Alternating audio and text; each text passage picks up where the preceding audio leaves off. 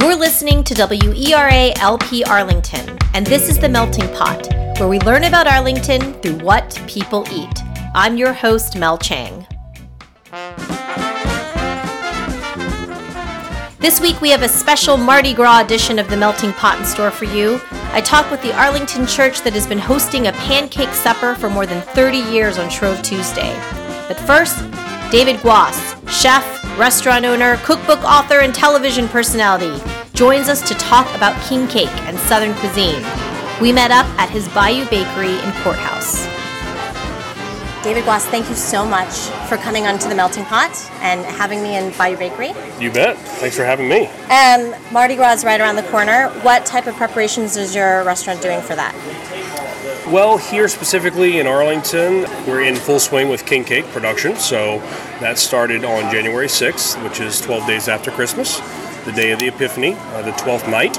Um, and that kind of kicks off carnival uh, season. Um, you know, from a calendar standpoint. And so we'll, we'll be doing that all the way up until Mardi Gras Day, which uh, this year is uh, February 28th, uh, Tuesday. And, um, you know, we've got a lot of catering. Um, so we're kind of locking in big uh, uh, proposals for um, catering events that are Mardi Gras kind of driven theme events. Um, We've put out a couple email blasts to some local concierge hotels and property managers uh, to sort of remind them about using us as a happy hour kind of carnival kind of fun place. Um, we, we have a few things up, but we don't get too crazy with the decorations until uh, February, um, just because a lot of people don't identify January with Carnival. Right. So, you know, we can't really, you know, kind of blow it out uh, for, for every single day. So, you know, we generally feel a, a big push uh, a couple weeks uh, prior to Mardi Gras Day. So uh, after the second, uh, you know, uh, first week in February, going into the second week, we'll we'll really start to feel it here. For those of us who aren't as familiar with the celebration, can you explain what king cake is? Sure. Um, the king cake is, um, uh, you know, historically was meant to be. Um, sort of a uh, it's got French you know origin, um, and um, you know what, what, happened with a lot of things that um, the French and, and other uh, groups brought to uh, New Orleans. Um, you know, we kind of made it our own. Um, the, the significance of the colors, purple, green, and gold, um, signify uh, faith, justice, and power. Um, and um, now more modern day sort of um, decor on a cake. Uh, you know, obviously the baby uh, is, is sort of what kind of people chuckle about. Um, so, you know, we do uh, give a baby in each box. We don't actually um, insert the baby into the cake. Oh. Uh, in New Orleans, that's what we do. That's what the bakeries do. So you'll pick it up and it'll already be in there. Um, we're a little bit more careful about, you know, choking hazards and things like that. Uh, granted, we could put a sticker on the outside of the box, but we just choose not to. So um, we do throw a couple beads in there, and we actually put a, um, a five by six uh, postcard in there talking about the history of Carnival. Because for us in this concept, since day one, going on now six years, you know, anybody can put out a roast beef sandwich, um, but you know, for us, we tell stories through our food, and we uh, generally uh, try to connect uh, the cultural uniqueness uh, through um, our concept. So not just food, but through you know the index cards that we give you uh, to call out your name. You know, we, we sort of model the 64 parishes of the state of Louisiana. So everything has a little kind of subtle, you know, um, educational sort of uh, yeah. connection, uh, just because New Orleans is such a unique city. Yeah. What do you miss about New Orleans having moved here? You know, if you had asked me seven years ago, I'd say everything. Um, now that I have my own place that celebrates New Orleans and Louisiana and sort of the Gulf Coast South, um, there's still plenty of things that I miss. The smells, uh, landmarks, institutions that I would go to and, and dine in. Um, but I get my fill on a daily basis by just showing up to work every day. Um, so, you know, there's a little bit of home in, in everywhere I look uh, within the space, so that's comforting. So that void is, you know, sort of partially filled now, um, uh, going on uh, 18 years now. So. And I understand that kind of your love, obviously, of New Orleans probably inspired the opening of Bayou Bakery in 2010. Can you tell us a little bit about how uh, the restaurant came about? Yeah, it's celebrating my native city. I mean, born and raised in, in that unique city, and so um, I, uh, after leaving, uh, having the pastry chef's uh, position with Passion Food Hospitality, I opened up multiple restaurants as the, you know in their you know, opening culinary team, um, and I left uh, the group in 2007 to explore my first, um, you know, concept, my first um, sort of project that I was in charge of, that I developed, that I designed, um, and so the subtleties are there, and you know, if you're from Louisiana or New Orleans, you know, you come in here and you know, the first instinct, like we all have, is to discredit places that sort of advertise themselves as being Louisiana because we're so often disappointed. Yeah. You know, we see these places that say they're Creole or Cajun and they've got Mardi Gras beads and masks up year round. Uh, and that's just a flag for me, being a, a local and a native, uh, because we don't we don't we don't put those type of decorations out year round. So, you know, there's certain things. So I think that you know, initially it was to prove, you know, prove to people that we were authentic and legit, even though you know not everything we do is New Orleans. Um, you know, we have the, a majority of the concept is modeled after the New Orleans that I grew up in. So.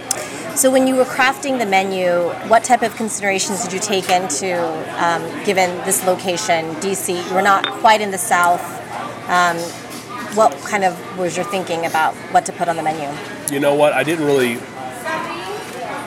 restrict myself from from doing anything based on demographics. Um, I there's so many transient people here um, that most of our following, I'd say probably 70%, is based on uh, people that are from southern states. Hmm. Um, so they come in and they see pimento cheese and they go, oh, and you can just see, you can tell when they first come here for the first time, or they see we have grits on the menu on the weekend. Um, so these are very recognizable, very personal items to a lot of people. So, um, you know, uh, like any smart business person, I'm patting myself on the back a little bit. Uh, we got in with the menu that I thought would work, and then we tweaked it. Um, and we tweaked it specifically to our neighborhood.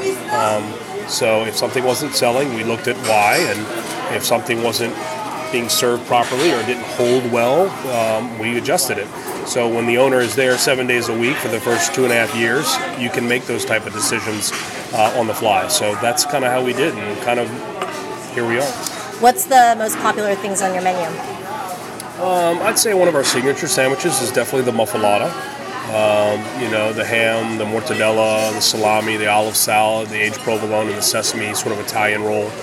Uh, we serve ours warm here, unlike Central Grocery in New Orleans that serves theirs room temperature.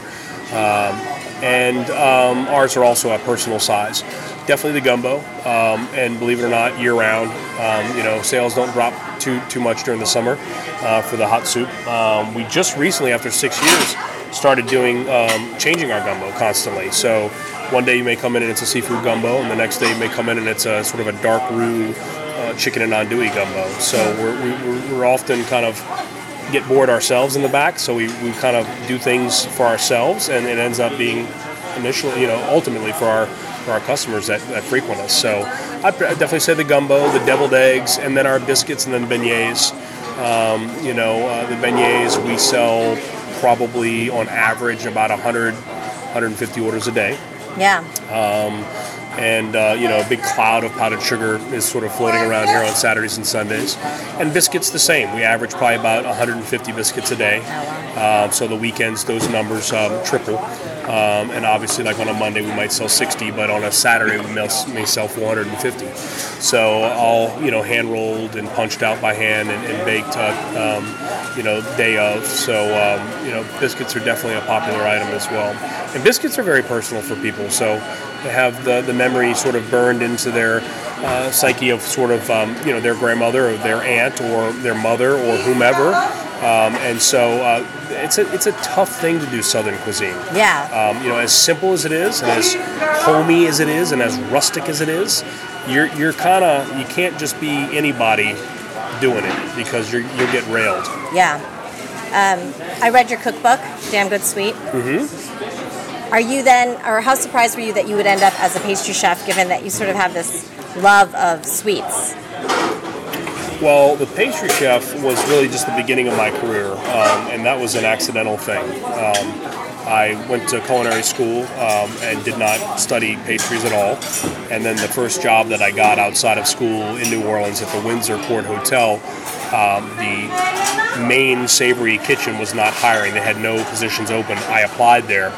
Um, and then, short story long, it's um, a friend of a friend of my father's grabbed my application from HR, brought it down to the pastry chef, and then I interviewed with the pastry chef, and then I got my foot in the door to the hotel that way and learned everything on the job when it came to pastries. Hmm. Um, then I was brought here by that executive chef of that hotel to open DC Coast uh, June of 1998, and then I was their pastry chef and opened four of their restaurants with them but once I left, um, I said I wanted to do my gumbos again, and I wanted to do etouffees and jambalayas.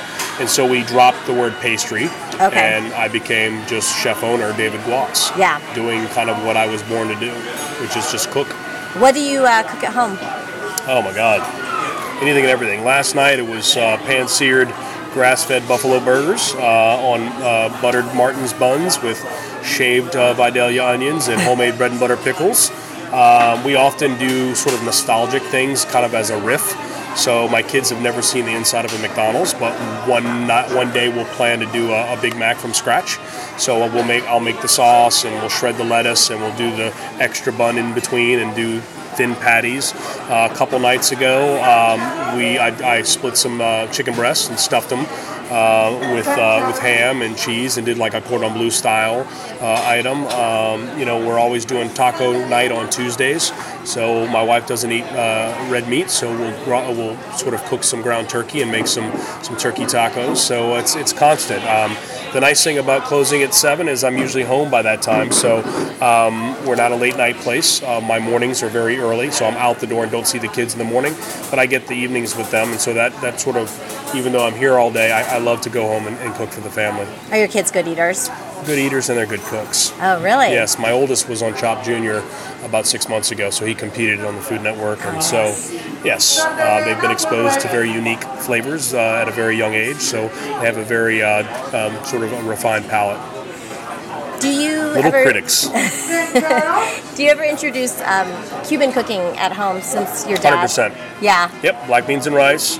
Uh, my kids love picadillo, uh-huh. uh, but we'll do that with ground turkey so my wife can eat it. Um, and so uh, it's, um, yes, I mean, pressed Cuban sandwiches, one of their favorite sandwiches on the planet.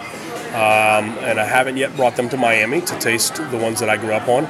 Um, uh, but they have had them in New Orleans at Vasquez, which is the, the Cuban um, sort of shop that I grew up eating them at in New Orleans, um, right there in sort of uh, sort of uh, not mid city, but sort of uh, part of Orleans Parish on Franklin Avenue in Gentilly area. There's an old family uh, Cuban place called Vasquez, mm. and uh, they do great Cuban food. How did you get involved with the National Honey Board? National Honey Board, you know, I I don't know. It's been five or six years. I I don't know how they found me. That's funny story because we you know we kind of I think we both I mean they know, and I I, I used to know, uh, but my memory is is a little uh, less. Uh, you know, it's not as strong as it used to be. Um, but a great relationship. We've been working together for four or five years now. Um, you know, and you know, I travel with them four or five times a year. I develop recipes for their website, um, and I just kind of do what I was already doing in a sense. But now there's a formed, you know, sort of more uh, um, sort of official relationship and partnership uh, between us. Um, they're based out of Firestone, Colorado, about 20 minutes south of uh, Denver and um, just a great, great group. Um, you know, I've got to meet people that are on the board that are beekeepers, um, that are amazing individuals, um, and um, you know, I just get to talk about honey. I mean, I use it every day in the restaurant, um, and so I, I have a personal collection at the house. I have you know anywhere from 40 to 50 varietals at home, and people now buy them for me and give them to me as gifts because they know my connection with honey. So yeah, it's uh, it's just sort of one of those wonderful relationships. It's a very natural, organic relationship. So, And you can taste the difference between different honeys. of course, How, like, how does one honey taste different from the other? Just like a flower smells different than another flower. Okay, just Yeah. a subtle, subtle hint. Subtle floral aspects that, you know. Um, now, can I tell you what flower blind and tell you what meadow it was grown in? No, of course not. Um, you know, we shop with our eyes, so we can definitely go from there um, and sort of know that there's going to be a lighter flavor or um, sort of a milder honey by, by sort of a lighter colored, uh, medium body ambered honeys, you know, kind of go to the next stage, and then more robust, darker honeys that have a hard time trans uh, uh, allowing light through them, uh, you know, tend to be obviously very bold uh, honeys like sourwood and uh, eucalyptus and avocado all these sort of really unique honeys, um, you know, uh, sort of those really dark molasses type of uh, of colored honeys. In Clarendon and in Arlington, we've seen a lot of restaurants kind of close over the past year and kind of struggling. Why do you think your restaurant has done so well, or why do you think it's changed in the climate? I'm struggling just like everybody else. Oh. You know, it's it's it's a very difficult industry. Um, you know, uh, we rely on people, and, and we, we're betting on you know humans to to have a uh, sort of a uh, sort of a, a ritual, and so you know what what's what is unique about this concept that obviously we've survived different sort of downturns with the economy and whatnot is that you know we all are going to drink coffee. We're all going to wake up every morning for the most part. You know we have these morning rituals. And we're a, a centrally located sort of uh, community driven space that is in the heart of a, a little cbd um, you know this central business district of arlington county is just a little little sort of hidden gem and a hub um, with all the county offices and all the corporations that are around us and above us um, you know we've become part of people's everyday sort of routine. Um, and our price point is spot on and, and very inexpensive and low. So we're not a place you have to budget for. We're not a special occasion place. Um, so I think that that's how we've survived and we've, we've sort of thrived in the community. Um, but not to rest on our laurels. We're constantly doing outreach in the community to figure out how we can gain more business and, um, and sort of reach a, a, a new market, a different market that we haven't tapped into. So there's it's it's constant. It's Yeah. constant. There's never an opportunity to kind of just kind of sit back and just trust that that door is going to just flood in with people. So Yeah. What's next for you? you know, uh, I'd love to finish my, my third book, which is you know um, sort of telling my family's story of, of Cuba, um, and have the, the recipes uh, of sort of my family and sort of um, some just kind of like almost like a damn good sweet. It's going to be part travel log and uh, very personal stories, and then um, sprinkled in with some recipes. So it's not going to be a, a hundred recipe book uh, or a 200 recipe book for that matter, like my Grill Nation is. It, it's going to be you know a book that you could actually take to Miami or take to Cuba and kind of go hit the spots that I talk about and um, and just sort of learn a little bit more about you know that that side of my of my of my heritage. So um, uh, very all the books have been personal, but uh, this one is uh, probably the, why the reason it's taking so long to wrap it up. Um, so definitely wanting to finalize uh, the third book. And lastly, I just wanted to know what is comfort food for you? You know, I mean, listen, I love so many different types of cuisine. I really do. Um, I love stews and porridge type stuff, things that are just thrown in a pot and cooked down. I'm a crock pot guy. You use know, a cro- I- you use a real crock pot? Yeah. I love just things that just are normally tough but break down and turn into butter after a 10 hour period. You know, I love braising things. That's what I love about this type of time of year is, you know, my short ribs and everything else and anything you can put on top of parsnip puree or some whipped potatoes or something. Um, so, you know, it depends. I'm a seasonal comfort food guy, you Okay. know. Now, go-tos always fall back on the American classic, you know, cheeseburgers. Uh, love, you know, a, a, pro- a great pizza. Um, but um, anything from home, you know, really kind of uh, sort of um, uh, is a uh, sort of um, an immediate sort of um, answer to sort of some voids that I may be feeling. So um, things that remind me of my mom's cooking or, or growing up in New Orleans. So anytime I have something like that, it definitely sort of grounds me. Yeah. David Guas, thank you so much for coming on my show. You bet. Thank you for having me. Coming up, how one Arlington church has been observing Shrove Tuesday for 30 years.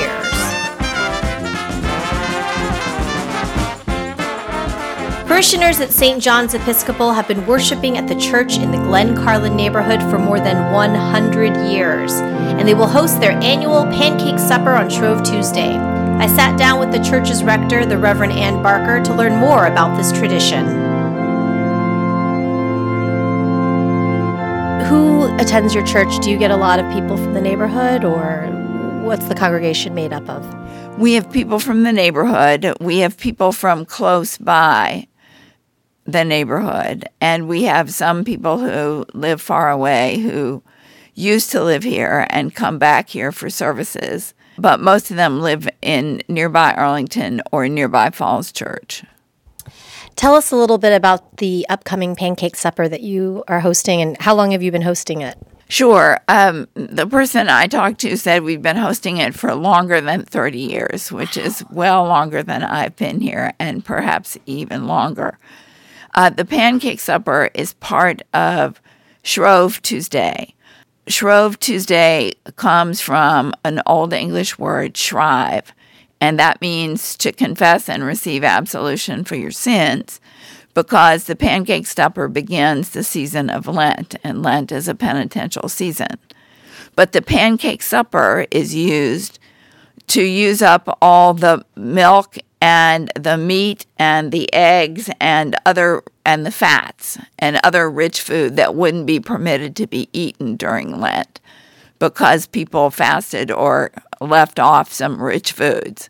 So pancakes are a perfect way to use up milk and meat and butter and sugar and that kind of thing. We have uh, pancakes and ham and applesauce at our pancake supper.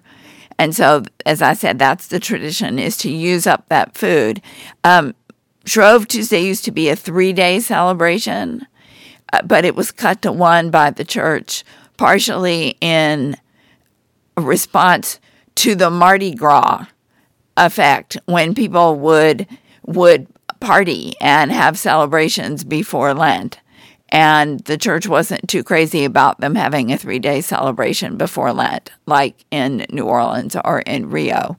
Um, so the pancake supper um, in England has pancake races with it, and people race down the street with pancakes in the skillet um, to see who will who can get to some place first. We don't have pancake races. We just have the pancakes and ham and applesauce. And we invite the neighborhood in to come to the pancake supper. And we, the men of the church, serve it and we enjoy it very much. What's the mood of the meal then? Since you're entering a season of fasting, is it a celebration because you do have all this food and it's yummy and Yes, it's a celebration. It's definitely a celebration because Lent doesn't start till the next day. So it's a a celebration of, of having the, the good food and sharing good times together. And then after that, what are the, I guess, the, the eating protocol then for the congregation after that? Well, in the Episcopal Church, we don't have anything that you must give up. Uh, people choose to either give something up or take something on, like uh, a volunteer project or something like that Oftentimes, people will give up sweets. Uh, some people still give up meat on Fridays. Um, so it becomes a time of of uh, penitence, and we impose ashes and um, talk about mortality during Lent. So people who observe Lent observe by giving up or taking on something. What has this custom meant to you personally? Um, I personally can't give up food. So I try to expand my prayer time during Lent. And it is a, a good preparation for the joy of Easter uh, because it's a it's a way to walk with Jesus on his trip to Jerusalem and through his crucifixion And so our our penitence for our sins is in response to Jesus dying for our sins. And after the Lent Lenten season ends, is there then a meal that is kind of to break the fast that's similar to the pancake supper or what does that look like? There's not a specific meal, but obviously families hold large meals, not like Thanksgiving, but but they do get together and have an Easter ham is the traditional food for for an Easter day. Um, the celebration and stuff comes with Easter egg hunts, with the eggs and the candy, uh, and we hold an Easter egg hunt for kids at the church on Easter Day. And thank you so much for your time. You're welcome. I'm glad to help. I posted links to St. John's Episcopal and Bayou Bakery on my Facebook page, Arlington Melting Pot. Have a food tradition I should know about? Email me at werameltingpot at gmail.com. Theme music for the show has been provided by the Chromanauts. Thanks for tuning in to The Melting Pot on WERA LP Arlington.